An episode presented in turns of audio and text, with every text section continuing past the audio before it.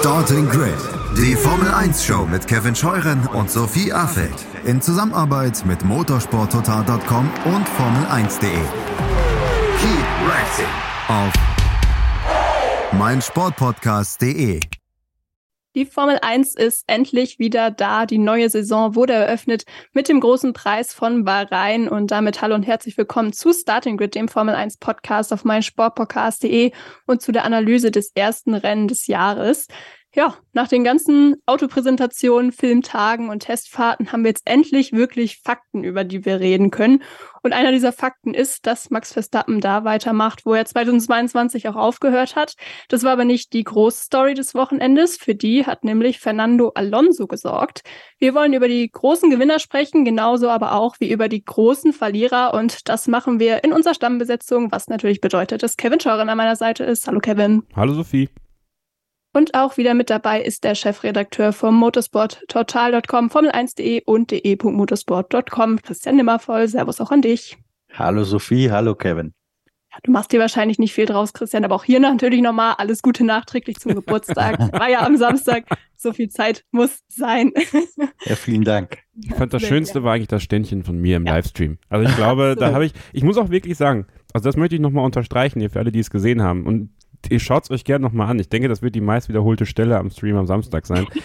Aber ich habe mir echt Mühe gegeben, Christian. Ne? Also das war ja. wirklich, da habe ich wirklich man, man alles reingelegt. Ja. Was für ein Wochenende, oder? Zuerst einen halben Striptease und dann noch ein Ständchen. Oh Gott.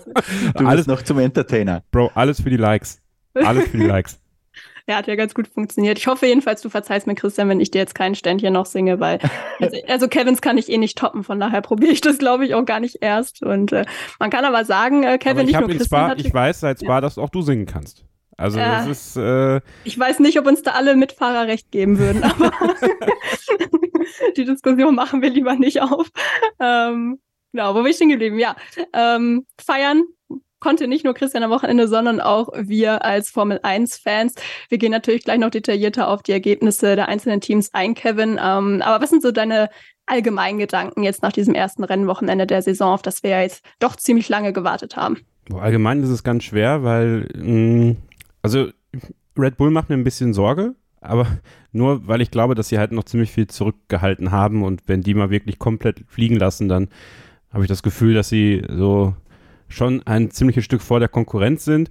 Ferrari macht mir Sorge, weil Ferrari, also, aber ist ja auch keine Überraschung, es ist einfach immer so, es tut immer weh und es ist immer so. Und äh, Fernando Alonso und Aston Martin finde ich genial, dass sie das bestätigen, was sie bei den Testfahrten am Freitag beim Trainingslauf gezeigt haben in Bahrain, dass mit denen zumindest mal in Bahrain zu rechnen war, zu rechnen ist. Das Mittelfeld ist eng. Äh, hinten ist es auch nicht klar, wer die rote Laterne wirklich hat. Also war, finde ich, ein Saisonauftakt nach Maß. Ja, es war eben nur das erste Rennen, in Anführungszeichen. Das ist wahrscheinlich so eine Phrase, die wir auch heute noch häufiger verwenden werden in der Art.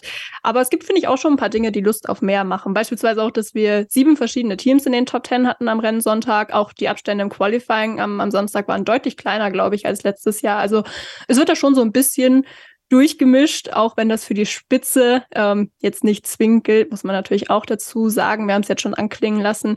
Red Bull konnte da den Erwartungen mehr als gerecht werden und haben zu Saisonbeginn einen Doppelsieg eingefahren mit Max Verstappen vor Sergio Perez. Damit sind sie natürlich auch große Gewinner des Saisonauftakts und trotzdem, Christian, möchte ich mit dem Team starten, das auf Platz drei gelandet ist. Das hat Kevin eben schon erwähnt. Es war Fernando Alonso mit Aston Martin und äh, die Erwartungen, die sind ja schon auch gestiegen nach den Testfahrten. Auch das Team selbst ist gefühlt recht optimistisch ins Wochenende gegangen. Aber dass es am Ende dann wirklich für ein Podium reicht, damit haben sie dann, glaube ich, zumindest nicht zwingend gerechnet. Hat es dich denn überrascht jetzt am Ende dieses Ergebnis? Um ehrlich zu sein, nicht, weil nach den Testfahrten für uns schon relativ klar war, dass die Long Runs, die Alonso gefahren ist, insbesondere einer am, am äh, Samstagabend, am letzten Tag der Testfahrten, das war schon sehr, sehr beeindruckend, was die da gemacht haben, gerade auch was den Umgang mit den Reifen betrifft. Deswegen war ich ehrlich gesagt eher am Samstag überrascht, als Alonso hinter den Ferraris stand im Qualifying. Aber das ist wohl äh, nach wie vor so ein bisschen eine Schwäche des Aston Martin, die konzeptionell einfach drin zu stecken scheint. Wir erinnern uns zurück, äh, Sebastian Vettel hatte ja auch öfter mal Schwierigkeiten im Qualifying überhaupt die erste Hürde zu nehmen oder über die zweite dann noch rauszukommen. Aber im Rennen ging es dann meistens eigentlich ganz gut, nur konnte er das da selten ausfahren. Und ich glaube, dass jetzt auf viel höherem Niveau äh, dieser Trend bei Aston Martin irgendwie immer noch vorhanden ist. Deswegen, wie gesagt, mich eher das Qualifying überrascht. Ich glaube, die Rennpace war nicht überraschend und ich denke auch, dass Aston Martin aktuell tatsächlich die Nummer zwei in der Hackordnung ist vor Ferrari und vor äh, Mercedes, zumindest was die Renndistanz betrifft und zumindest, das müssen wir immer dazu sagen, ich glaube, das ist ganz wichtig, was das Wochenende jetzt in Bahrain betrifft. Denn Bahrain ist natürlich schon speziell mit einem sehr rauen Asphalt, mit dieser Hitze in der Wüste, teilweise auch mit kleinen Sandpartikeln in der Luft, die sich auf die Luftfilter und so weiter auswirken. Also Bahrain ist speziell, Saudi-Arabien ist speziell, äh, die ersten Rennen sind überhaupt speziell. Ich glaube, wir müssen so drei, vier Rennen zumindest abwarten, bis man wirklich die ersten Trends ableiten kann, die dann auch eine Gültigkeit haben. Aber dass Essen einen Riesensprung gemacht hat und zumindest aktuell mal tatsächlich bei den Top-Teams mitmischt, das können wir, glaube ich, schon mal so als Pflock reinsetzen. Das war ja Podium Nummer 99, Kevin, für Fernando Alonso. Und natürlich hat Christian auch recht, wir haben die Performance auf anderen Strecken jetzt noch nicht gesehen. Aber tendenziell sollte man ja denken, dass das Auto eigentlich eher noch Schritte auch nach vorne machen kann. Man profitiert ja in der ersten Saisonhälfte auch noch von relativ viel Windkanal und CFD-Zeit. Also ich würde denken, das 100. Podium sollte für Fernando Alonso schon drin sein in dieser Saison. Ähm, wie hast du seine Leistung gesehen an diesem Wochenende? Es war ja das erste Wochenende für ihn auch in diesem Team, zumindest das erste Rennwochenende es hat zumindest mal den Anschein, als dass Fernando Alonso jetzt mal zur richtigen Zeit das Team gewechselt hat. Und auch da ist das erste Rennjahr, wir wissen es, aber ähm, das war nicht immer so, dass Fernando Alonso in seinem allerersten Rennen beim neuen Team dann direkt so performen konnte und dass Aston Martin ihm da dieses Auto hingestellt hat, was natürlich eine Anlehnung an Red Bulls Konzept ist schon, ja, es ist keine Kopie. Also es ist mal nicht so, dass es jetzt so ist wie damals bei Racing Point, dass man den Mercedes aus dem Vorjahr kopiert hat, sondern es ist schon auch ein bisschen was Eigenes noch dabei und dementsprechend sollte man die Leistung jetzt nicht irgendwie dadurch schmälern. Im Gegenteil, wenn man festhält, dass das Konzept funktioniert und dass Aston Martin damit umgehen kann, weil das ist ja nie gesagt, dass es auch funktioniert und dass der Fahrer das auch so umsetzen kann, weil das ist ja dann die individuelle Leistung. Das Auto kann ja nur so gut sein und wenn der Fahrer es dann nicht ins Ergebnis ummünzen kann, dann sieht es halt doof aus und das kann Fernando Alonso halt. Und wenn der sich reinbeißt, und man hat ja auch letzte Woche auf dem YouTube-Kanal von Formel1.de konnte man das ja sehen, dass Andrea Schlager bei Servus TV zu Gast war und darüber erzählt hat, wie wild Fernando trainiert hat im Winter. Also der hat Blut geleckt schon von Anfang an und ich glaube, dass Lawrence Stroll ein sehr guter Verkäufer ist, Verkäufer seines Traums mit Aston Martin. Grand Prix-Sieger einzufahren, Verkäufer seines Traums mit Aston Martin, um die WM mitzufahren.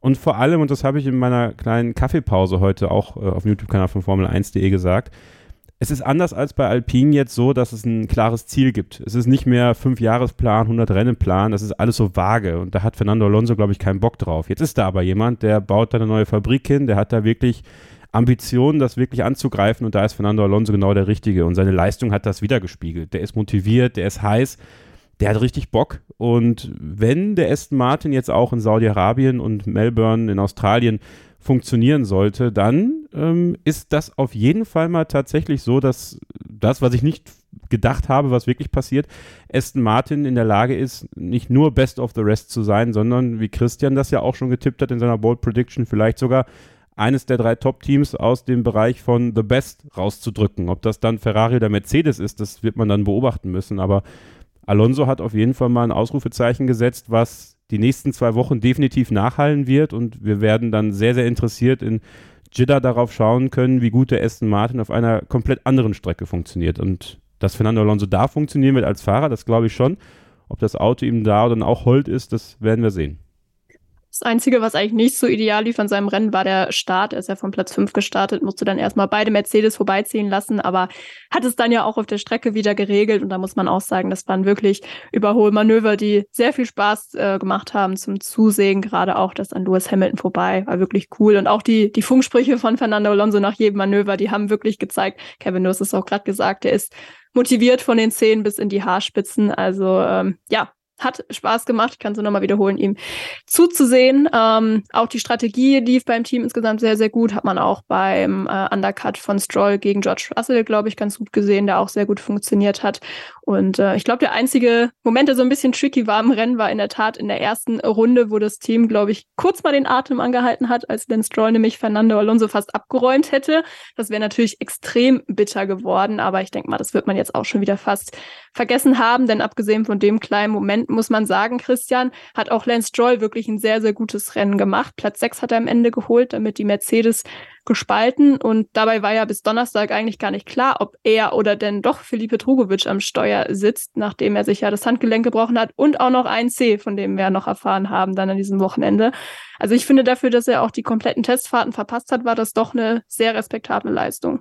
Ja, ein, eine absolut herausragende kämpferische Leistung. Er hat ja auch gesagt nach dem Rennen dann, dass er die letzten 20 Runden richtig zu kämpfen hatte. Also da hat ihn das möglicherweise auch ein bisschen gebremst. Und er hat uns auch erzählt, dass er vor zehn Tagen äh, noch nicht mal richtig gehen konnte äh, und sich bewegen überhaupt. Also dann jetzt Formel 1 zu fahren, man hat ja auch gesehen, dass er am Freitag eingestiegen ist. Ja, am, am Freitag konnte er in dieser engen Kurve 10 und in Kurve 1 äh, noch nicht mal die Radien fahren, die Alonso fährt, weil er einfach den Lenkeinschlag nicht so auf die Reihe bekommen hat. Das war dann am Samstag schon deutlich besser und am Sonntag hat er gesagt, hat er sich noch mal wohler gefühlt.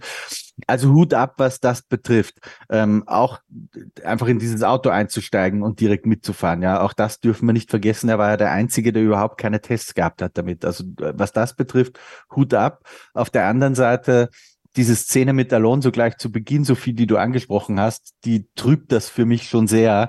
Äh, wir haben da auch in unserer Notenkonferenz, wir vergeben ja immer auf unserem Portal motorsporttotal.com Schulnoten in Anführungsstrichen für die Formel 1 Fahrer am Montag nach jedem Grand Prix. Und was die Redaktions- oder den Redaktionsteil der Note betrifft, diskutieren wir ja auch in der Redaktion bei uns ein bisschen drüber. Und bei Lance Stroll haben wir hitzig drüber diskutiert, ähm, weil ich der Auffassung bin, das geht gar nicht. Ja. Das war pures Glück, dass er Alonso da nicht abgesehen abgesägt hat. Ähm, und das kann gegen einen Teamkollegen einfach nicht riskieren, noch dazu in so einer Ausgangsposition, in der sich Aston Martin gerade befindet. Was ich dann ganz witzig fand, war, diese Szene als Alonso im Podium Room, weil offensichtlich hat man ihm ja nicht gesagt während des Rennens, wer ihm da hinten den Schubs gegeben hat. Das war ja ganz interessant. Alonso hat erstmal gesagt, ich erinnere mich nicht genau äh, an seine Aussage, aber sinngemäß, äh, meine Güte, von hinten fährt mir einer drauf, das kann man doch nicht machen. Ähm, hat aber im Rennen nicht realisiert, wer das war. Und nach dem Rennen auch nicht sofort, sondern erst im Podium Room, als dann auf dieser großen Videoleinwand die Szene nochmal eingespielt wurde, da sagt er noch, ja, ich glaube, es war George. Und dann sieht er sich das an und sieht, es war Lance Stroll. Und dann sagt er so, ah, Lance. Und bleibt aber total cool dabei. Ich bin mir sicher, dass er innerlich gebrodelt hat. Ähm, und ich bin mir auch sicher, dass er das Team intern angesprochen hat. Aber äh, sie haben alle dicht gehalten bei dem Thema, haben das nicht zu einer großen Sache gemacht, weil da wären wir natürlich mit den Headlines auch ganz schnell gewesen. ähm, es ist halt der Sohn vom Chef und da versucht man solche Themen jetzt eher, ich sag mal, unter Kontrolle zu kriegen. Aber ich glaube schon, dass das intern sehr wohl besprochen wurde und bei Alonso für einen ersten Funken Missmut gesorgt hat und passiert es ein zweites Mal, glaube ich auch, dass er vielleicht sich irgendwann nicht mehr auf die Zunge beißen kann, weil wir wissen ja, er trägt auch, äh, gerade wenn ihm was nicht gefällt, das Herz auf der Zunge, Clippy 2 Engine ist das Stichwort. Ähm, also da steckt schon, glaube ich, ein bisschen Zündstoff drin. Ich finde es ja bei Lance Stroll eigentlich auch immer ganz interessant. Der hat ja eigentlich jedes Jahr so ein, zwei, drei wirklich gute Rennen, aber macht es dann doch wieder ein bisschen kaputt durch so blöde Fehler oder ja, fast Fehler, wie jetzt eben auch am Wochenende. Hoffen wir einfach mal, dass er das insgesamt ein bisschen abstellen kann in diesem Jahr und dann auch das Potenzial des Autos eben mehr nutzen kann. Ähm, Kevin, eine Sache noch so zum Thema Aston Martin diesem Wochenende, die ich echt ganz interessant fand. Das war auch schon Thema in unserer Starting Grid Telegram-Gruppe, der ihr natürlich auch sehr gerne beitreten könnt. Ähm, Lance Stroll ist ja so ein Fahrer, der jetzt nicht gerade Sympathieträger schlechthin ist oder war, ähm, weil er eben auch immer dieses Milliardärssohn-Image immer ein bisschen mit sich rumträgt. Und auch Fernando Alonso ist ja jemand, der durchaus die Meinung spaltet mit seinem Auftreten. Ähm, ich hatte jetzt aber schon den Eindruck an diesem Wochenende, dass die beiden Fahrer, aber auch das ganze Team an Sympathien gewonnen hat. Ähm, ich glaube, Manu aus unserer Telegram-Gruppe hat es zusammengefasst mit Erfolg macht sexy. Ähm, stimmst du dazu? Ja, das, so weit würde ich jetzt noch nicht gehen, dass ich Aston Martin wirklich sexy finde. Also Erfolg macht durchaus sexy, aber ähm, bei Aston Martin ist es halt ganz interessant, dass diese Stroll-Geschichte halt so eine, so eine Welle nach sich gezogen hat. Erst waren auch viele bei uns in den Gruppen äh, wirklich so der Meinung, ah, sollte der wirklich fahren? Sollte man nicht Drogovic die Chance geben? Dann war Freitag, Dann haben das manche noch ein bisschen untermauert und am Samstag drehte sich das langsam, weil Stroll wirklich eine gute Leistung gezeigt hat, prinzipiell am gesamten Samstag. Und dann am Sonntag war es dann tatsächlich so, dass man danach echt fast einhellig gehört hat, boah, Respekt für Stroll. Und es gab dann noch ein Interview von Lawrence bei Sky UK, wo er ja selber eigentlich fast ja gesagt hat und das auch wirklich sehr ehrlich und emotional fand ich zugänglich, dass er selber nicht damit gerechnet hätte, dass sein Sohn das fährt. Also das glaube ich ihm sogar, dass er da saß und Lance ihm gesagt hat im Krankenhaus nach der OP, wir fahren nach Bahrain und dann sagte Lawrence so, ach so echt, ja okay, dann, dann machen wir das wohl. Und also es gab ja immer so ein bisschen so diesen hämischen Kommentar, der Papa drängt ihn da rein und der soll das dann machen. Also klar, der merkt jetzt auch, der hat da ein Auto, ähm, mit dem es Erfolg geben kann, auch für ihn persönlich. Und da möchte er natürlich einerseits seinen Papa stolz machen, aber andererseits auch, glaube ich, sich selber da nichts nachstehen, jetzt mal wirklich zu zeigen, dass er wirklich gut ist und wirklich verdient, in der Formel 1 zu fahren. Und ja, du hast da schon einen Punkt getroffen, dass es dann wirklich so ist, dass Aston Martin, glaube ich, viele Sympathien am Wochenende gewonnen hat. Bei den Hardcore-Fans denke ich definitiv durch Fernando Alonso, weil der natürlich von Haus aus schon viele Sympathien hat und ein bissiger ein kämpferischer, ein positiv kämpferischer Fernando Alonso macht ja auch Spaß. Und Lance Stroll, dass er durchgebissen hat, dass er es gemacht hat, klar, die Situation am Start, das darf so nicht passieren, egal ob mit Handgelenksbruch oder ohne. Aber das ganze Team, auch Lawrence, haben eine gute Figur gemacht, haben sich klug verkauft, gut verkauft, auch auf Social Media. Also Aston Martin ist auf ganzer Linie ähm, der Gewinner des Wochenendes, muss man, muss man wirklich festhalten. Auch wenn Red Bull das Rennen gewonnen hat, ähm, Aston Martin hat vermutlich viel, viel mehr gewonnen als das. Ja, ich glaube auch, dass die Fans auch einfach froh sind, dass man mal jemand anders da vorne sieht in dieser Top-Gruppe, auch wenn sich natürlich erstmal zeigen muss, ob sie das jetzt auch halten können. Es ist eben nur eine Momentaufnahme aktuell, aber die ist eben auch sehr, sehr gut. Ja, ich würde sagen, wir machen hier an dieser Stelle mal eine erste kurze Pause und dann widmen wir uns gleich hier den restlichen Gewinnern des Wochenendes. Bleibt dran bei Starting Grid, dem Formel 1 Podcast auf meinsportpodcast.de. Wir sind zurück hier bei Starting mit dem Formel 1 Podcast auf meinsportpodcast.de mit der Analyse des ersten Saisonrenns in Bahrain. An dieser Stelle werfe ich auch noch mal kurz rein. Wer die ganze Saison auch gemeinsam mit uns über diesen Podcast hinaus verfolgen möchte, der darf gerne mal auf unseren Social Media Kanälen vorbeischauen. Spannend ist da beispielsweise immer Christians Facebook-Seite Formel 1 in Zeit mit Christian Nimmervoll. Da sind auch immer starke Meinungen vertreten von Christian und auf Twitter könnt ihr ihm auch folgen. Da ist er inzwischen wieder am Start unter mst unterstrich Christian N. Und äh, Kevin gibt's auch bei Twitter und Instagram unter Kevin unterstrich Scheuren und mir könnt ihr bei Twitter folgen unter Affelt und bei Instagram unter Sophie unterstrich FFLDT und auch Starting Grid ist natürlich auf allen möglichen Plattformen vertreten. Da findet ihr alle Infos aber auch in den Show Notes inklusive Links, also schaut da gerne vorbei. So, ich würde sagen, jetzt ist es an der Zeit, noch mal ein bisschen ausführlicher über die Gewinner im wahrsten Sinne des Wortes zu sprechen, nämlich Red Bull Racing.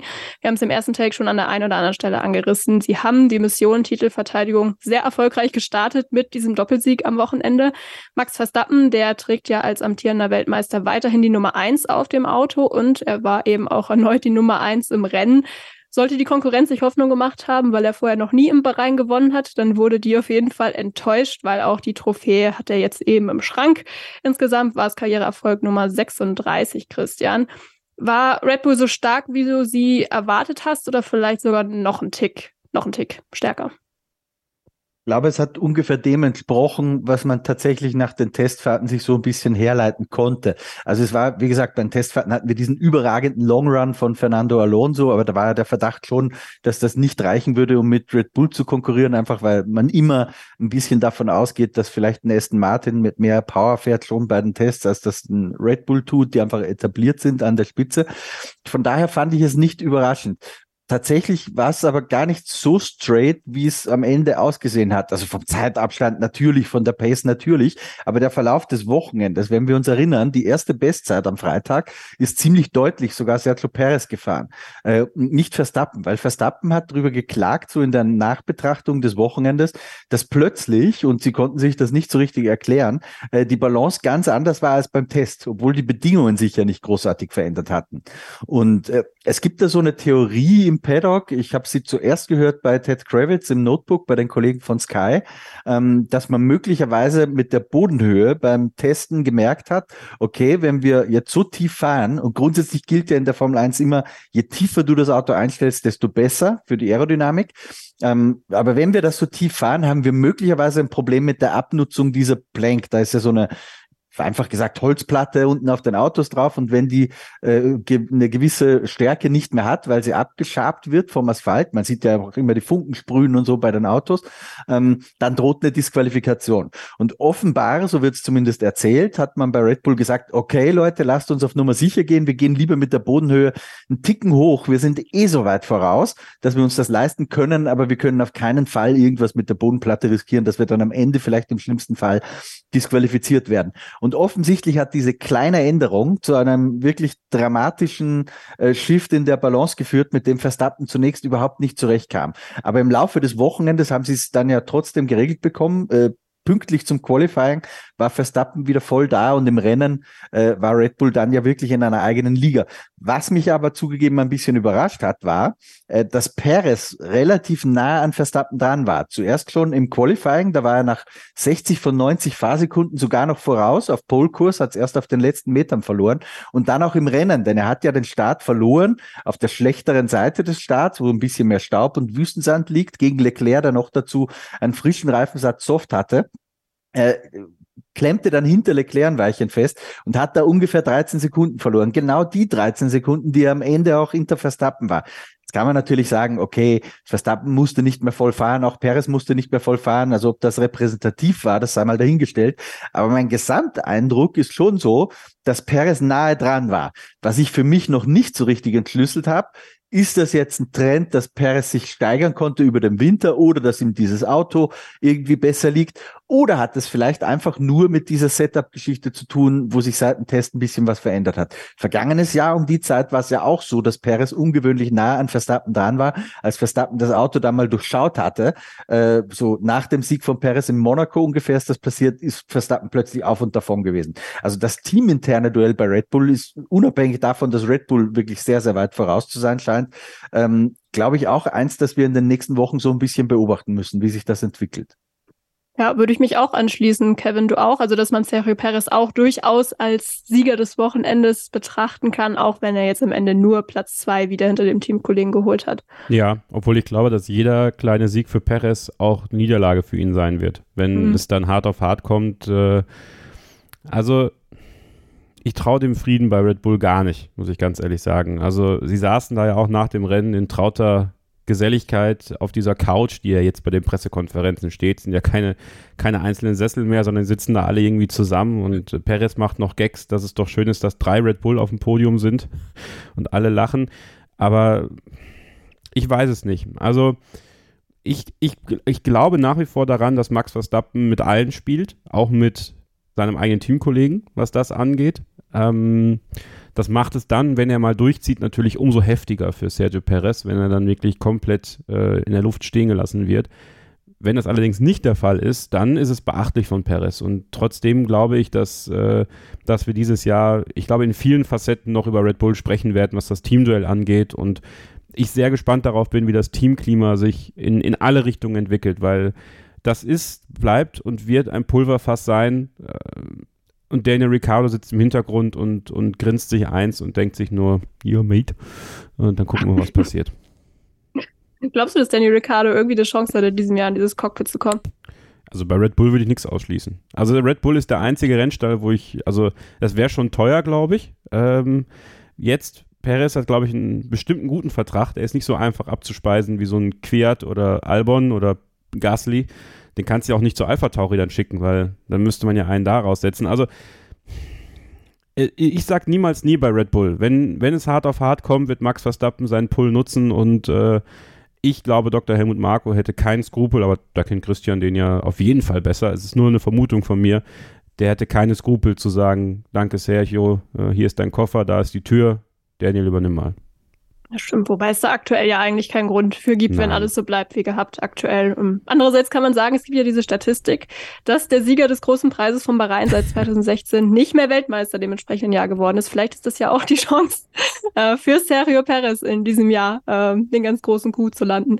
Das äh, ja, können zumindest die Abergläubischen unter uns vielleicht irgendwie als Hoffnung sehen, ähm, dass wir mal ein bisschen Abwechslung in diesem Jahr kriegen. Aber ja, rationale Argumente dafür zu finden, ist natürlich schon sehr, sehr schwierig schwierig, ähm, ja, auch irgendwie finde ich schwer einzuschätzen, wie jetzt der Abstand zum restlichen Feld wirklich aussieht. Ähm, sie konnten ja doch viel managen, beide am Ende.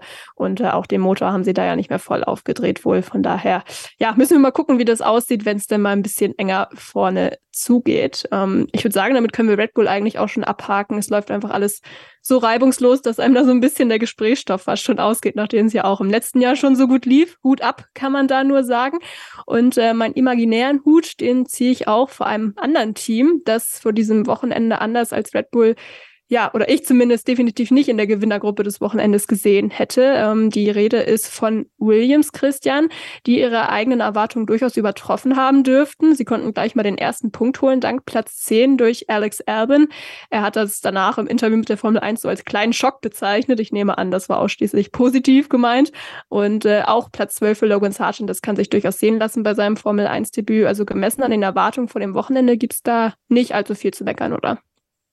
Absolut. Also das war äh, eine richtig starke Performance und vor allem ein starkes Ergebnis, vor allem nachdem Elbron selbst ja, ich glaube, es war am Freitag noch gesagt hat, dass er davon ausgeht, Williams ist letzter in der Hackordnung. Und ich fürchte, um das auch gleich ein bisschen wieder zu relativieren und einzufangen, dass er damit vielleicht gar nicht so Unrecht hatte. Also ich sehe tatsächlich Williams nicht da, wo sie ergebnismäßig performt haben. Ich glaube, die haben einfach ein wirklich operativ brillantes Rennen gezeigt. Äh, auch die Fahrer haben, zumindest äh, bei den hinteren Fahrern ist ja immer schwierig, dass man die genau im, im Blick hat. Aber zumindest was ich gesehen habe, ist denen irgendwie kein gröberer Fehler passiert. Hut ab für Sargent, ja, mit so wenig Vorbereitung, nur drei Testtagen oder drei Testtagen im aktuellen Auto zumindest. Ähm, so nah an Elbern dran zu sein, ist auch stark, hat auch keine Dummheiten gemacht das ganze Wochenende. Aber mein Eindruck ist schon, wir haben in diesem Jahr ja auch die äh, Daten der Teams, ja, äh, mit denen das deutsche Technologieunternehmen Paystack viele Formel 1 Teams beliefert und können uns die so ein bisschen genauer anschauen immer. Und da ist mein Gefühl schon, dass Williams ein bisschen überperformt hat. Ich fürchte, dass der wahre Speed äh, schlechter ist, dass man da eher in die letzte Gruppe des Feldes gehört, so gemeinsam mit Haas vielleicht, Alpha Tauri, eventuell McLaren sehe ich da auch. Ähm, und dass man da einfach durch ein operativ sauber durchgeführtes Wochenende ein bisschen weiter nach vorgespült wurde, als man eigentlich hätte sein sollen. Alex Elbern selbst sieht das anders. Der sagt, er ist überrascht, dass das Auto so gut ging. Also ähm, das sind noch Mixed Signals, die wir da kriegen, was Williams betrifft. Mein Gefühl ist eher ein bisschen negativer als das, was Elbern betrifft. Äh, ich glaube, wenn sich Alpin mal äh, zu einem richtig starken Wochenende äh, aufraffen kann, wenn äh, Joe im Alpha ein problemloses Wochenende erlebt, wenn ein Norris im McLaren sein Potenzial ausschöpft, dann fürchte ich, ist die Chance auf Punkte schon relativ beschränkt für Elbern. Aber wir reden ja über Bahrain und da haben die erstmal alles richtig gemacht und das Maximum aus ihren Möglichkeiten rausgeholt. Vielleicht, who knows, auch schon ein bisschen Handschrift von James Wowles, denn äh, Exekutieren von Rennstrategien ist ja genau sein Fachgebiet gewesen. Äh, das ist jetzt nicht mehr seine Hauptaufgabe als Teamchef bei Williams. Er hat ja just Capito abgelöst, aber grundsätzlich kommt er aus dem Bereich und kennt sich da wunderbar aus. Ja, und auch wenn es jetzt vielleicht nur ein positiver Ausreißer nach oben war. Trotzdem ist es ja genau das, was Williams eigentlich auch braucht, dass sie eben genau diese Punkte oder den einen Punkt holen, wenn sich da die Gelegenheit auch bietet. Also ich glaube, James Bowles kann da jetzt mit seinem allerersten Wochenende als Teamchef recht zufrieden sein. Ähm, für seinen Ex-Rennstall Mercedes dürfte das nicht gelten. Da reden wir aber gleich im nächsten Take drüber, wenn wir uns die Verlierer des Saisonauftakts anschauen. Vorher möchte ich allerdings noch einen Gewinner kurz hervorheben, Kevin, und das ist für mich äh, Valtteri Bottas. Der hat vier Punkte für Alfa Romeo geholt, dank Platz acht und dabei seinen Teamkollegen Joe Guan Yu ganz schön abgehängt. Also hätte schlechter laufen können für ihn zum Auftakt, oder? Ja, auf jeden Fall, obwohl ich ihn gar nicht mitbekommen habe. Also ich habe nee, das Ding ja kommentiert. Ja, unauffällig. ja, in der, in der Watch Party äh, auf dem YouTube-Kanal von Formel1.de und auf einmal war der in den Punkten. Ich dachte so, oh wow, cool, Bottas. Nee, ich freue mich für ihn. Ich freue mich für Alfa Romeo, weil ich glaube, dass sie tatsächlich von der Year-to-Year-Entwicklung auch nicht den größten Schritt gemacht haben, was, was die grundsätzlichen Zeiten anging. Aber da ist ja jetzt sehr viel Entwicklung im Hintergrund im, im Spiel, ja. Und deswegen ist es ja auch klug, dass man, dass man mit Bottas und Joe einfach weitermacht und denen die Möglichkeit gibt, das Auto auch weiterzuentwickeln. Und das sind wichtige Punkte. Gerade zu Beginn der Saison, da wo noch nicht alle Teams auf einem Level sind, auf dem sie sein könnten, da kann sich ja auch eine, ein gewisser Lauf entwickeln, sage ich mal, auch bei Alfa Romeo. Und ich finde, also ja, Bottas war durchaus ein Gewinner, aber auch Joe war jetzt nicht ein Verlierer des Wochenendes. Also der hat zwar nicht in die Punkte geschafft, war aber in der Qualifikation nicht so weit weg von Bottas und ähm, hat ja auch die schnellste Runde noch eingefahren, hat man ihn noch am Ende eingeholt. Also ist jetzt natürlich nur für die Kosmetik, ja, aber am Ende kann man sagen, okay, Alfa Romeo hat eine schnellste Runde bekommen, ist jetzt auch was. Also von daher, äh, ich glaube insgesamt für Alfa Romeo ein, ein besseres Wochenende, als sie vielleicht selber erwartet haben. Aber auch da müssen wir jetzt natürlich dann schauen, in Saudi-Arabien ist, ist nochmal eine andere Strecke. Der Bottas-Faktor wird für Alfa Romeo aber einer werden über die Saison. Also die Erfahrung, die er hat, die Ruhe, die er ausstrahlt und die Lockerheit, die er auch hat. Also er bleibt dabei. Ich finde, der lebt das Leben gerade und ich freue mich für ihn und hoffe, dass das noch sehr lange da hält für ihn, weil ich glaube, dass er auch perspektivisch sogar noch äh, für Audi ein interessanter Mann sein kann, wenn seine Form und seine Art und Weise zu arbeiten so beibehalten werden kann. Weil das ist durchaus einer, mit dem kannst du auch was vermarkten, sage ich mal. Und der hat auch Spaß daran und mal gucken, wie sich die Saison entwickelt, weil, äh, ich meine, du verfolgst das ja sehr, sehr intensiv, auch für uns im Podcast. Die Formel 2 läuft ja gerade auch. Da hat Theo Pocher ja einen eindrucksvollen Sieg eingefahren am Sonntag. Und ähm, der klopft natürlich mächtig an die Tür. Also für beide bleibt es eine sehr interessante Saison, weil der Franzose ja Mitglied der Sauber Academy ähm, durchaus Ambitionen hat, da einen der beiden zu verdrängen. Deswegen ist jedes Rennen Gold wert für beide Alfa Romeo-Fahrer. Ja, da ist vermutlich Joe dann ein bisschen in der gefährdeteren Position, könnte ich mir vorstellen. Aber müssen natürlich beide liefern und Valtteri Bottas, der hatte schon mal einen ganz guten Start jetzt hingelegt. Es kommen natürlich noch 22 Rennen, aber jeder Punkt kann am Ende natürlich wichtig sein, gerade wenn wir sehen, wie eng es zumindest aktuell gerade im Mittelfeld dann auch zugeht. Ähm, ich glaube, damit haben wir jetzt so die großen positiven Geschichten erstmal abgehandelt. Es konnte aber natürlich nicht für alle wie geschmiert laufen und auch einige große Teams mussten da vermutlich ja, eher unglücklich in den Flieger in Richtung Heimat steigen und über die sprechen wir gleich nach einer weiteren kurzen Unterbrechung hier bei Starting Grid, dem Formel 1 Podcast auf meinsportpodcast.de. Wir sind zurück bei Starting mit dem Formel 1 Podcast auf meinsportpodcast.de. Mit wir meine ich heute neben meiner Wenigkeit Sophie Affeld auch mein Co-Moderator Kevin Scheuren und Christian Nimmervoll, den Chefredakteur vom motorsporttotal.com, Formel1.de und de.motorsport.com. Und auch wenn es einigen Ferrari-Fans wehtut und dank Sebastian Vettel wissen wir ja, dass wir alle ein bisschen Ferrari-Fans sind, wir müssen über die Leistung von ihnen am Wochenende sprechen. Ähm, ja, wie bei Red Bull hat eigentlich vieles bei Ferrari in Bahrain an 2022 erinnert, allerdings hier eher im negativen Sinne.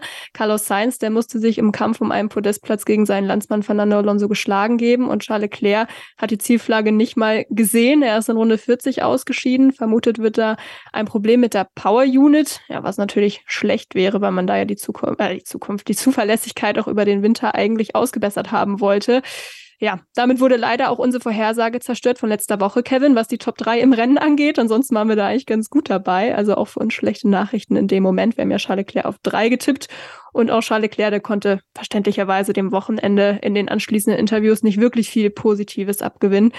Wie geht es dir da, Kevin, jetzt wo du eine Nacht drüber geschlafen hast? Also erstmal möchte ich äh, dir gratulieren, Sophie. Ich mache jetzt auch Punkteauswertung für unser Tippspiel, ja? Ja, bitte. Äh, fünf Punkte für dich, damit bist du Siegerin äh, letzte Woche. Ja.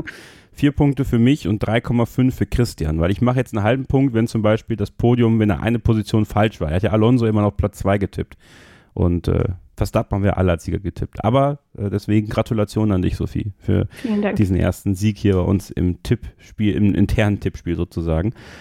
Wie geht's mir? Ähm, ja, ich glaube, man hat es mir gestern in der Watch Party angemerkt, ähm, dass mich das sehr geärgert hat, was da passiert ist, weil vor dem Rennen kommt da raus, dass man jetzt schon Motorenteile wechseln muss. Ähm, dann bleibt Leclerc stehen. Sainz hat nicht die Pace, die er haben müsste, um überhaupt mal vorne anzugreifen, sondern muss sich eher, nachdem Alonso an ihm vorbei war, gegen Hamilton irgendwie verteidigen.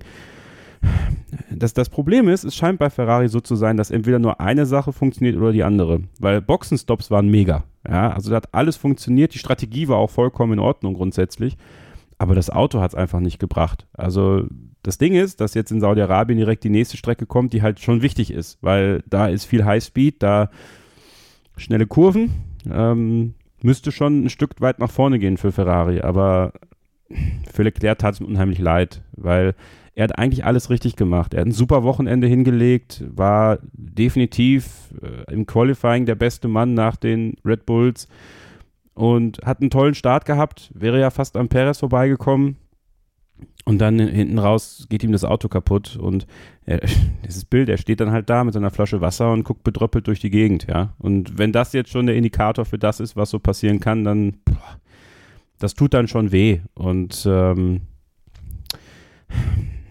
ja, ich weiß es nicht. Also ich bin noch nicht ganz, ganz schlüssig, wie es mir damit geht, weil, weil ich einfach äh, da doch sehr emotional reagiert habe und ähm, einfach hoffe, dass Ferrari dann im nächsten Rennen wieder den Schritt machen kann nach vorne, weil ich glaube, dass Ferrari auf kurz oder lang der einzige äh, wirklich, wirkliche Gegner von Red Bull sein könnte, außer bei Mercedes fruchtet, ähm, da sprechen wir sicherlich auch noch drüber, irgendwann diese Saison, ähm, das, das Update der Seitenkästen und das neue Konzept, falls es denn wirklich kommt. Äh, ja, aber das sind jetzt schon mal wichtige Punkte, die du verlierst. Aber das haben wir bei Verstappen letztes Jahr auch gesagt. Ja, also der ist mehrfach ausgeschieden zu Beginn der Saison. Da haben wir Leclerc schon zum Weltmeister gemacht teilweise. Ähm, vielleicht ist es ja ist es ja das gute Omen für Ferrari, dass eben der Sieger von Bahrain seit 2016 nicht mehr Weltmeister wurde. Dass Leclerc dann gar nicht so traurig sein muss. Und Sainz hat ja auch dann doch noch wichtige Punkte gesammelt.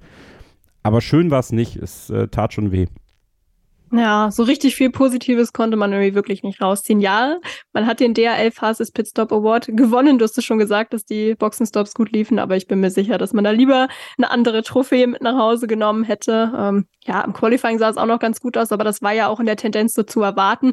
Ähm, das Problem ist weiterhin das Rennen, Christian, und die Zuverlässigkeit ist da ja auch nicht das einzige Problem. Stichwort Reifenabnutzung, das war auch letztes Jahr schon problematisch. Was würde dir da jetzt an Ferrari-Stelle mehr Sorgen bereiten mit Blick auf die kommenden Wochen? Die Zuverlässigkeit oder eben genau diese Reifenprobleme, die man jetzt wieder hatte?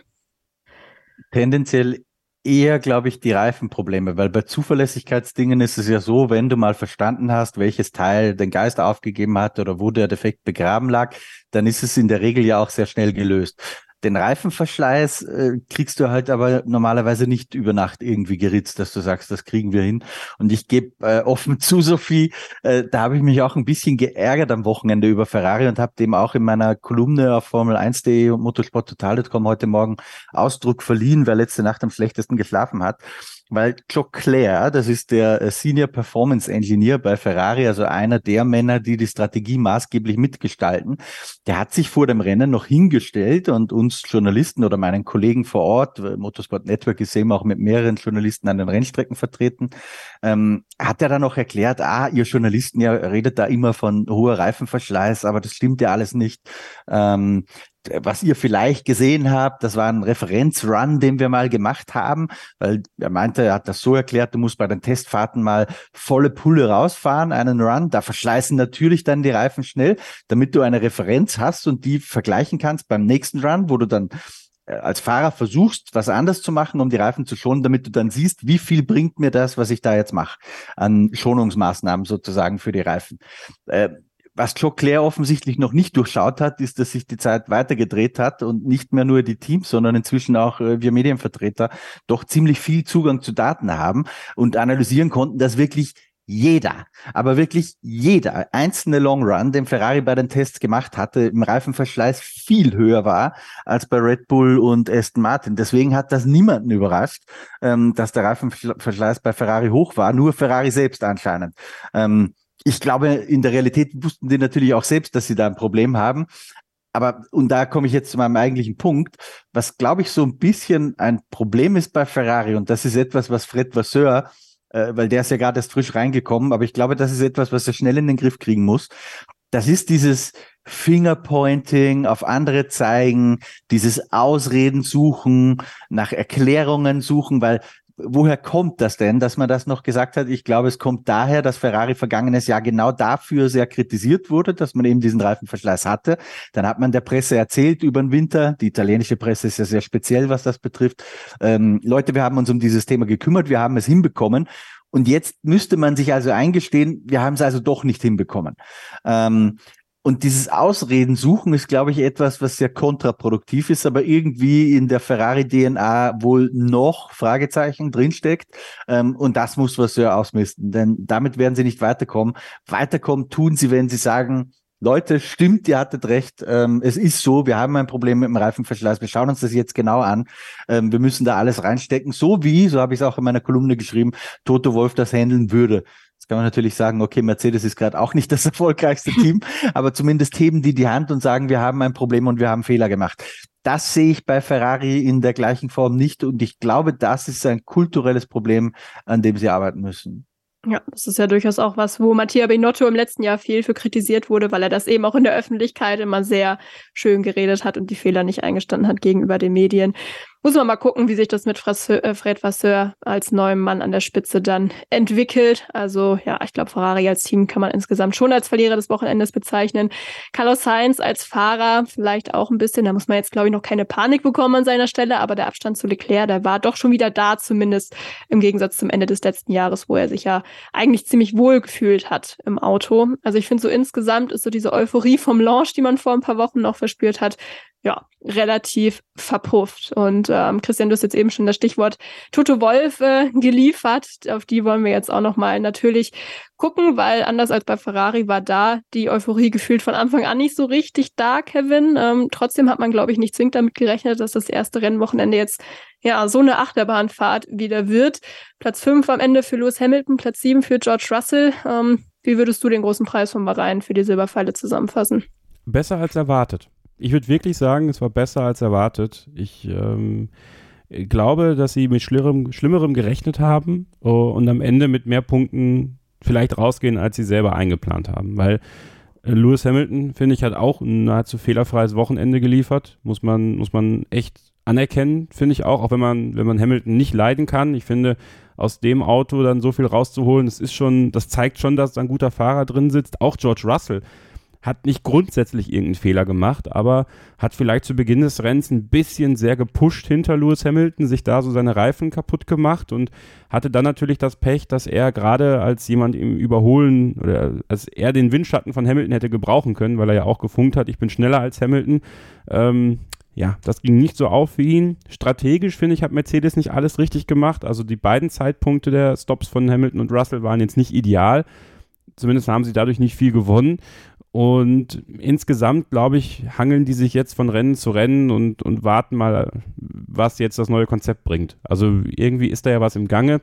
Für Bahrain selber kann man, glaube ich, festhalten, Mercedes hatte schon bessere Rennen im Bahrain, aber dieses gehört sicherlich nicht zu den allerschlechtesten. Also ja, sie sind ein Verlierer, weil sie einfach im Kampf um die Nähe zu Red Bull schon was am Boden verloren haben. Jetzt nicht nur gegenüber Ferrari, sondern eben auch gegenüber Aston Martin irgendwie.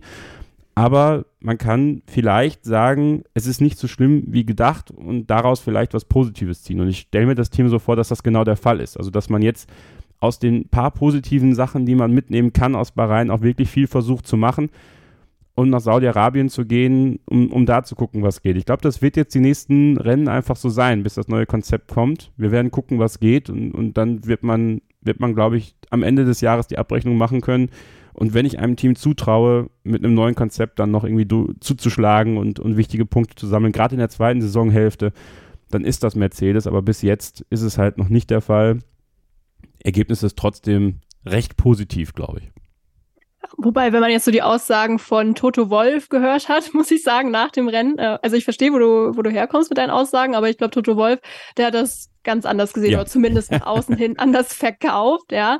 Ähm, Christian, hast du das Gefühl, dass Mercedes versteht, was aktuell das Problem ist? Weil das war ja so ein bisschen das Ding letztes Jahr, dass sie irgendwie im Dunkeln tappten und nicht so richtig wussten, ähm, wieso es dann nicht nach vorne geht. Wie ist dein Gefühl da jetzt aktuell oder was hast du da auch vernommen an Aussagen vom Team selbst?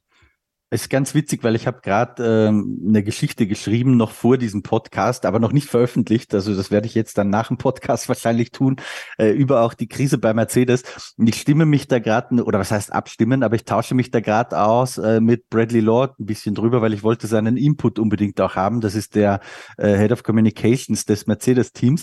Und wir haben ja gerade gesprochen über diese Ausredenkultur bei äh, Ferrari. Ja, ähm, Da gefällt mir sehr gut, was er mir gerade wirklich in diesen Minuten Ähm, auf WhatsApp geschrieben hat, weil das der komplette Kontrast ist zu Ferrari. Er sagt, ähm, niemand im Team hat eine andere Ansicht als Toto, nämlich dass das, was wir aktuell zeigen, nicht gut genug ist. Und er sagt auch, ähm, wir suchen jetzt nicht irgendeinen Silberstreif am Horizont, nur damit wir uns selbst besser fühlen, sondern we face it head on. Also wir gehen da direkt rein und mit dieser Ehrlichkeit werden wir besser werden. Weil vielleicht zum Hintergrund, ich hoffe, er ist mir nicht böse, dass ich das jetzt hier so öffentlich preisgebe, aber es ist ja nichts Schlimmes. Ähm, also liebe Grüße an, an Bradley. Ähm, ich habe einen sehr, sehr kritischen Artikel äh, verfasst mit ein paar Backgrounds, die mir so zu Ohren gekommen sind und habe ihm den einfach mal hingelegt und habe gesagt, sag mal, hast du da eine Meinung dazu oder möchtest du irgendwas sagen? Ähm, so tauscht man sich halt manchmal aus. Ähm, und da kam das zurück und das finde ich sehr äh, beeindruckend und wie gesagt, völlig anders als bei Ferrari. Klar ist, glaube ich, dass aus unserer Sicht, weil Mercedes ja plötzlich im Qualifying äh, irgendwo relativ weit vorne aufgetaucht ist und man das vielleicht gar nicht so erwartet hatte, dass für Außenstehende, glaube ich, die Wahrnehmung ist, naja, das hätte schlimmer sein können. Aber ich glaube, im Team und in dieser Geschichte, die ich gleich veröffentliche, sagt Toto Wolf das auch. Er sagt, was mit Aston und Ferrari ist, dass wir an denen nah dran sind, ist uns völlig egal. Das juckt uns nicht die Bohne. Das Einzige, was uns interessiert, ist, dass wir eine Sekunde Rückstand auf Red Bull haben. Und das ist viel zu viel und das wissen sie. Und ähm, da ist es schon, also diese WM ist noch lange nicht vorbei. Ja, den gleichen Fehler wie letztes Jahr machen wir dieses Jahr sicher nicht mehr. Aber wenn du eine Sekunde Packung hast in einer Ära des Budget Caps, wo du nicht mal einfach so ein BK aus dem Ärmel schütteln kannst, ist das natürlich schon eine Menge Holz. Also die wissen, sie müssen irgendwas fundamental ändern, äh, damit sich die Lage verbessern kann. Und verbessern aus Mercedes-Sicht, und da bewege ich mich jetzt eher in Teamwording als in meinem eigenen, ist halt nicht äh, vielleicht Dritter zu werden, und indem man äh, Aston Martin überholt und Ferrari überholt und dann steht halt Lewis Hamilton statt Fernando Alonso auf dem Podium, sondern die wollen gewinnen und die wollen Weltmeister werden. Und davon sind sie Stand bei Rhein sehr weit entfernt. Ja, man wartet da gefühlt auch schon sehnsüchtig dann auf die Updates, die dann eventuell ja in Imola kommen sollen. Und ja, dann schauen wir mal, ob es dann auch wieder deutlicher bergauf geht. Und ja, bergauf gehen und Updates ist eigentlich auch ein gutes Stichwort für äh, das letzte Team, was wir in dieser Kategorie Verlierer noch ganz kurz behandeln wollen. Und das sind eigentlich sogar die größten Verlierer, Kevin, zumindest wenn man jetzt nur auf die Ergebnistafel schaut. Ähm, von McLaren ist nämlich die Rede. Da sieht man ein DNF auf, auf dem Ergebnisblatt neben dem Namen von Oscar Piastri. Der hatte ein elektronisches Problem und Lando Norris, der steht auf dem letzten gewerteten Platz mit zwei Runden Rückstand. Aufgrund von Problemen mit dem Luftdruck der Reifen und später auch noch mit der Antriebseinheit. Also da lief echt nicht viel zusammen an diesem Wochenende. Nö, das ist, äh, man hat es im Gesichtsausdruck von Zach Brown gesehen, dass ihm das gar nicht geschmeckt hat. Und das ist jetzt auch natürlich eine sehr heikle Situation, Jetzt könnte es was sehr Unerfolgreiches geben. Wie reagiert man dann im Team? Andreas Seidel ist nicht mehr da. Ist Andreas Della der Richtige, um sowas dann zu moderieren? Naja, für viele, die dann gesagt haben, ja, Seidel ist zur richtigen Zeit gegangen, die werden jetzt bestätigt oder wurden bestätigt an diesem Wochenende. Also aus, ähm, ja, gerade aus, aus, aus, aus meiner Sicht als Norris-Sympathisant ist es halt wirklich bitter, ja. Also auch da geht es ja um wichtige Punkte, Thema Best of the Rest. Ähm, Alpine hat sich jetzt auch nicht mit Ruhm bekleckert, aber immerhin hat Gasly da zwei Punkte gesammelt. Ja? Und McLaren geht da ohne Punkt raus.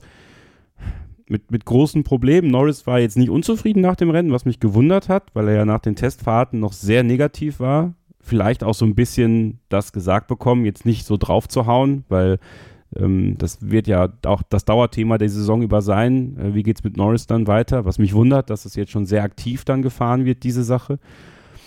Piastri kann man keinen Vorwurf machen. Also der hat, glaube ich, für sein erstes Rennen aus dem Auto das Maximum rausgeholt. Ähm, Qualifikation, ja, hätte ein bisschen besser laufen können, aber ich denke, dem muss man da einfach mal so zwei, drei, vier Rennen geben, um sich da einzugrooven und im Rennen selber keinen Fehler gemacht bis zu seinem Ausscheiden und er saß dann da traurig im Auto und hat den Kopf geschüttelt, während sie versucht haben, das Lenkrad zu wechseln und es ging einfach nicht an und, und Lando Norris, ja, das ist ein Team, was äh, gerade so ein bisschen beginnt, auf, auf so, eine, so eine Kreuzung zuzulaufen und man weiß nicht genau, wo es nach links und nach rechts hingeht und so ein bisschen orientierungslos gerade. Und so wirkte das ganze Wochenende bei McLaren. Völlig orientierungslos und ohne wirklich Zugriff auf, auf das Auto, Zugriff auf die Leistung und das muss man natürlich schnellstmöglich abstellen, weil sonst verlierst du da auch im Mittelfeld recht schnell an Anschluss. Ich glaube, Lando Norris hat in der Nacht von Sonntag auf Montag von der Pitlane geträumt, so oft wie er da durchgefahren ist. Ich glaube, sechsmal war er insgesamt an der Box. Also ja.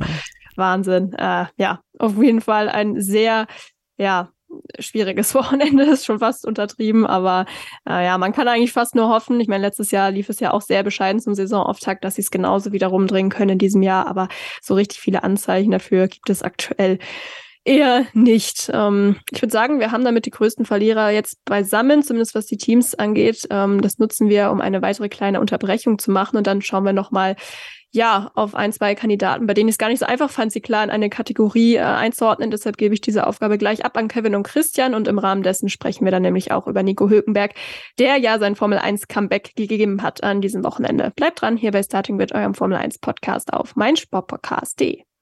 Wir melden uns ein letztes Mal zurück für heute hier bei Starting Grid, eurem Formel 1 Podcast auf meinsportpodcast.de mit dem Blick auf den großen Preis von Bahrain. Wir drei haben jetzt schon über viele große Namen gesprochen, die so ihre Probleme hatten beim Saisonauftakt 2023.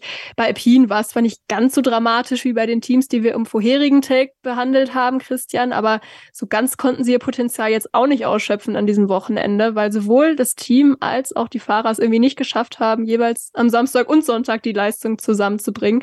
Ähm, Kevin hat es eben auch schon mal so ein bisschen angesprochen. Es war irgendwie echt ein seltsames Wochenende für Alpine. Also wäre alles glatt gelaufen, hätte man wahrscheinlich echt gute Punkte holen können können, aber während es eben bei Ocon im Rennen nicht lief, lief es bei Gasly im Qualifying nicht. Ähm, wie ist jetzt so dein Fazit für Alpine nach dem Saisonauftakt? Also das Rennen von Esteban Ocon war natürlich äußerst unglücklich, ja. Ganz kurz zusammengefasst, die drei Strafen. Erstmal fährt er auf dem Grid wirklich knapp. Also es war nicht so, dass er da meilenweit daneben war, aber neben die Startbox, kriegt dafür eine Strafe, äh, kommt an die Box, ähm, um die abzusitzen, dann fassen die Mechaniker das Auto zu früh an. Ähm, und weil er da nochmal zu schnell ist in der Boxengasse, weil er wohl irgendwie um einen halben Meter oder einen Meter sich verschätzt hat, äh, mit dem Pitlane Speed Limiter kriegt er dafür auch nochmal eine Strafe. Also das ist schon ziemlich heftig. Auf der anderen Seite hat er alles an einem Wochenende jetzt absolviert, so hat er sich selbst dazu geäußert zumindest, äh, was hoffentlich fürs ganze Jahr reicht. Ähm, und natürlich war damit sein Rennen kaputt. Gasly auf der anderen Seite, der hat ja das Qualifying verpatzt gehabt, äh, auch mit gestrichener Runde, wäre aber trotzdem in Q1 rausgeflogen und hat sich von ganz hinten auf den neunten Platz nach vorn gearbeitet. Jetzt sieht das auf den ersten Blick wahnsinnig beeindruckend aus. Ähm, und ich glaube auch, dass Alpine zum Beispiel schneller ist als die Kandidaten, die ich vorhin genannt hatte. Äh, Williams, Haas, McLaren, also ohne Zweifel. Ja, da, das will ich gar nicht wegdiskutieren. Aber man muss wissen, die Formel 1 ist aktuell eine Serie, in der man gut überholen kann. Das heißt, äh, im Bahrain, auch wenn du dich nach vorne arbeiten musst, heißt das nicht zwangsläufig, dass du im Verkehr, du verlierst schon ein bisschen Zeit, aber nicht tonnenweise Zeit verlierst. Ähm, wenn man sich das Ergebnis mal anschaut, muss man realistischerweise sagen, von der Rennpace her hätte er vielleicht Bottas noch kriegen können, also auch wenn er weiter vorn gestartet wäre, denn der fuhr nur eine Sekunde vor ihm ins Ziel, aber alle anderen, also die Russells, Strolls, Hamiltons dieser Welt eigentlich nicht mehr. Ähm, das heißt, Alpine ist zwar ja eigentlich ganz okay aufgestellt, aber wenn wir mal auf die Ergebnisliste des vergangenen Jahres schauen, da waren sie Vierter, ist die Wahrheit auch, aktuell sind sie bestenfalls Fünfter. So gesehen haben sie einen Rückschritt gemacht. Ähm, und ich fürchte, ähm, dass auch die Fahrer nicht die gleiche Qualität haben eines Fernando Alonso, um das vielleicht am Auto kaschieren zu können. Also ja, das, das sieht viel besser aus, als Bahrain jetzt den Eindruck gemacht hat, glaube ich, eben aufgrund dieser diversen Pannen, weil echt viel bei denen nicht zusammengelaufen ist. Das ist genau das Gegenteil von Williams, könnte man sagen. Ja, Williams, schlechtes Auto, perfekt exekutiert. Alpine, ganz gutes, solides Auto, aber fürchterlich schlecht exekutiert. Ähm, und so kommt dann halt so ein Ergebnis dabei raus. Also da wurden sie sich ein bisschen unter Wert geschlagen, aber es ist jetzt nicht so, dass die irgendwo äh, auf Aston Martin Niveau mitmischen könnten. Ich glaube, das muss man nach Bahrain auch schon festhalten. Immerhin hat man jetzt so einen groben Überblick, wo sie sich denn überhaupt befinden, weil nach den Tests war das ja auch nicht so ganz klar, aber insgesamt, ja, war das Ergebnis wahrscheinlich jetzt schon erwartbar und auch Platz neun von Gasly, so wie du es ja aussagst, ist, glaube ich, auch ungefähr das, wo sie im Normalfall dann jetzt auch hingehören werden in den kommenden Wochen. Ähm, so, wir wollen das Ganze hier gar nicht mehr so lange ziehen, sondern eher kurz und knackig halten. Deshalb gehen wir über zum nächsten Fahrer, Kevin, und das ist Nico Hülkenberg, der sein Formel 1 Comeback nach drei Jahren als Stammfahrer gegeben hat, äh, nach drei Jahren Pause, so ist es richtig. Ähm, freuen wir uns aus deutscher Sicht natürlich sehr drüber darüber. Punkte konnte er keine holen. Trotz Q3-Einzug am Samstag im Rennen war es nur Platz 15, nachdem er schon zu Beginn ja einen Schaden am Frontflügel hatte, der ihn dann auch zurückgeworfen hat. War es für ihn trotzdem ein Einstieg, mit dem er ja, deiner Meinung nach persönlich zufrieden sein kann? Ähm, wie würdest du seine Leistung bewerten an diesem Wochenende? Er kann absolut zufrieden sein. Also was er da am Samstag gezeigt hat, und das ist ja genau die Stärke auch von ihm. Qualifier, da war er schon immer stark.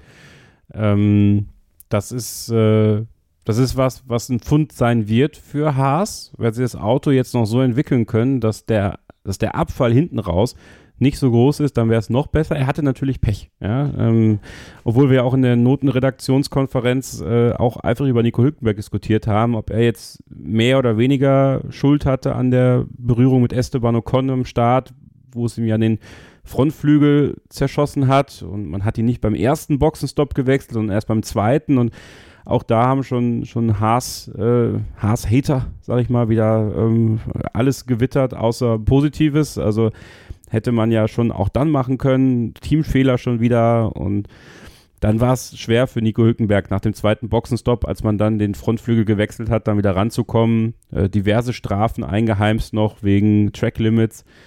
Ja, er hat es ja weggelächelt und gesagt, ja, das, äh, ich muss mich erstmal wieder dran gewöhnen. Ähm, und ich denke, das ist genau das. Er muss sich erstmal wieder dran gewöhnen fürs erste Rennwochenende nach so langer Pause in einem Auto, was er natürlich auch erstmal lernen muss. Und der Aston Martin, in den er sich vor ein paar Jahren mal reingesetzt hat und auch letztes Jahr reingesetzt hat, das war natürlich doch eine andere Qualität, sag ich mal, als der Haas. Und sich da erstmal so ein paar Rennen nehmen zu können und zu sagen, okay, ich baue das jetzt hier auf für mich selber.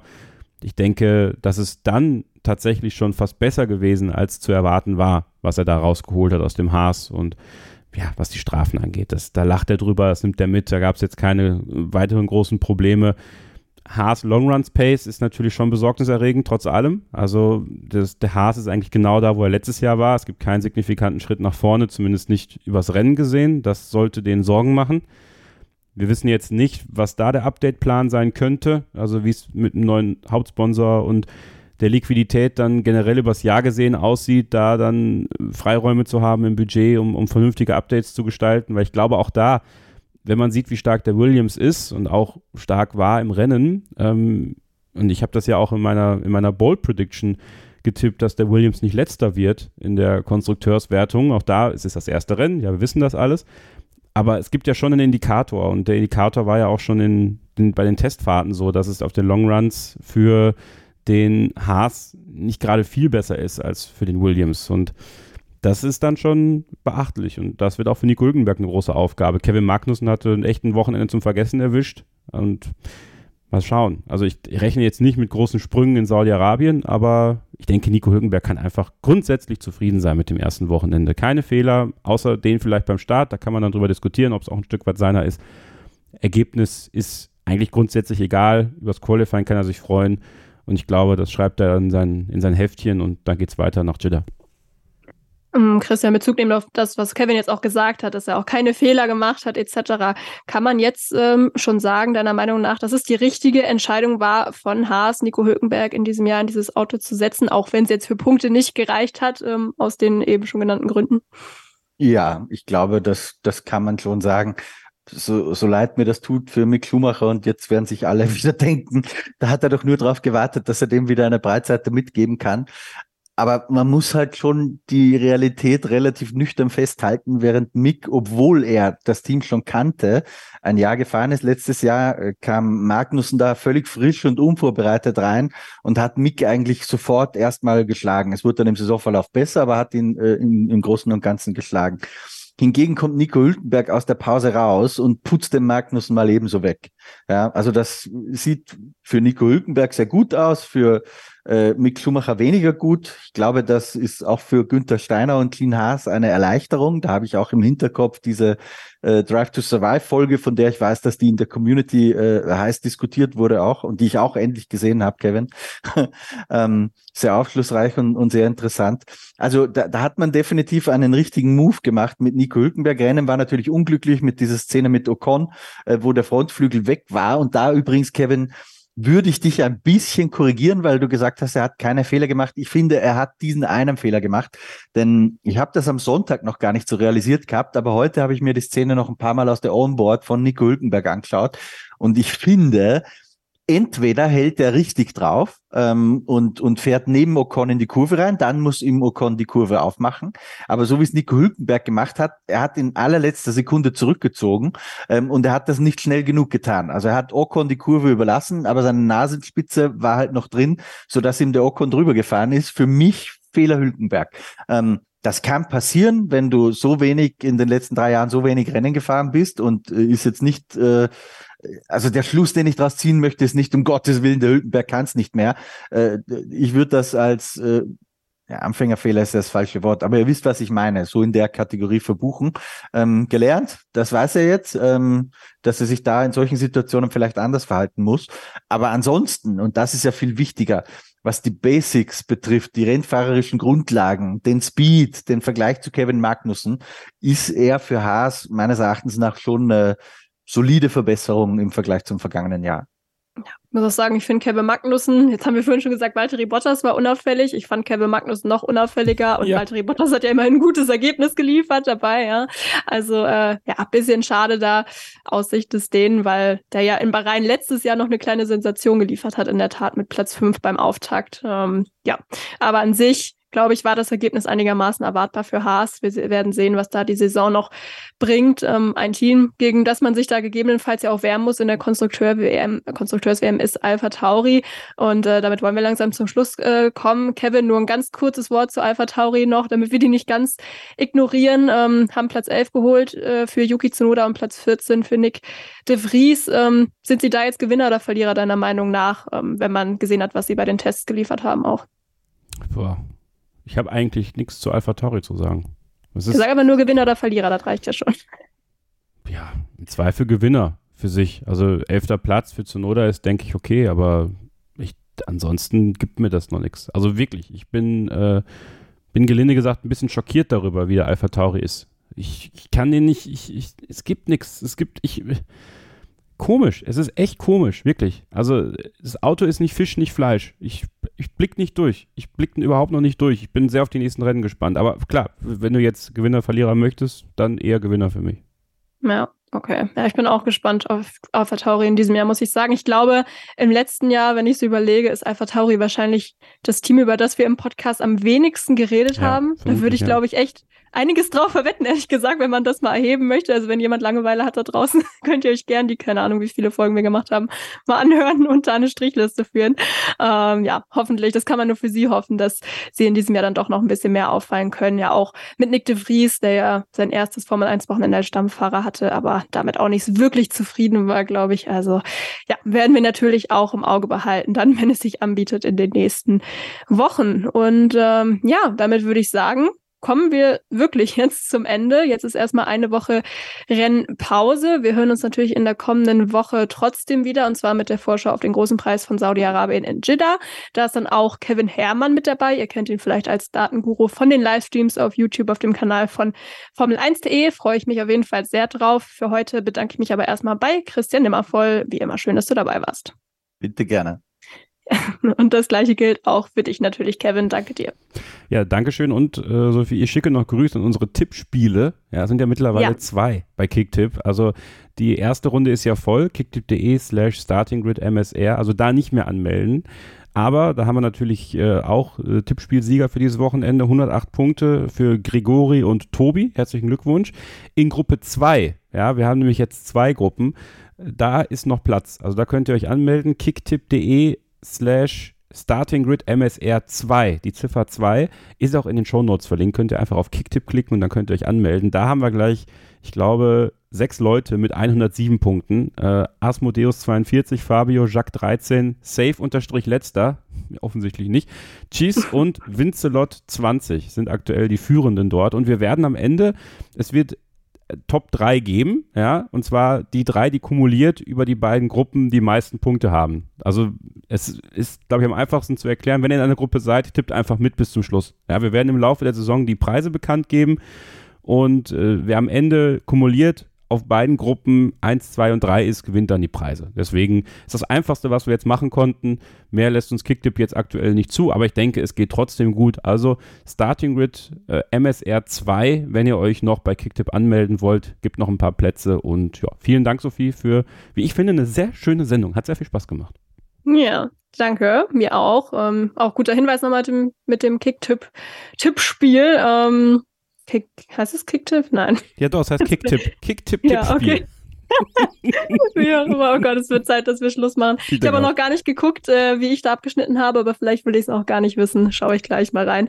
Ähm, eine Sache für euch noch da draußen. Wir sagen das ja immer so ein bisschen daher, aber es hilft uns wirklich wahnsinnig, wenn ihr euch ein paar Sekunden nehmen würdet, um uns ein paar Sterne auf den üblichen Podcast-Plattformen zu geben oder dort eine Bewertung zu schreiben, damit vielleicht auch noch ein paar mehr Leute hier dazukommen. Und ja, damit sagen wir jetzt wirklich Tschüss, vielen Dank fürs Hören heute und wir freuen uns auf eine spannende Saison mit euch. Keep Racing.